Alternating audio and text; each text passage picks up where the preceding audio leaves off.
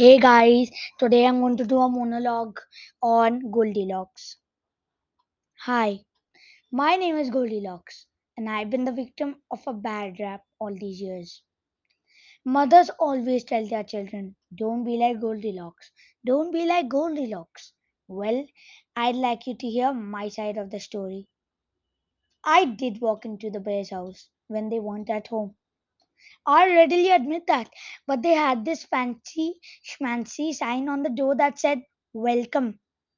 I am no fool. I know what that word means. Bears speak with forked tongues, and then they make a big fuss when somebody actually believes their sign. And about the porridge, porridge, hmm, it was like gum paste with a few raisins in it. That stuff was awful. And notice they didn't like it either.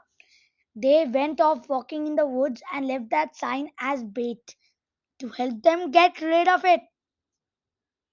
I did break a chair. One chair. One cheap little chair that wouldn't even make it in a yard sale.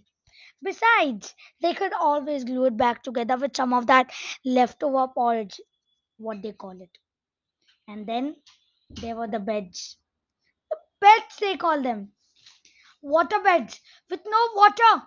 No wonder those bears were always off walking in the woods. They were looking for a soft place to lay their heads and take a nice nap. So sue me, but get off my back. Well, anyway, thanks for listening. I just wanted to set the record straight. When you grow up and teach your children, be kind to Goldilocks. Tell them I wasn't such a bad kid. Was all the media's fault. Thanks, guys.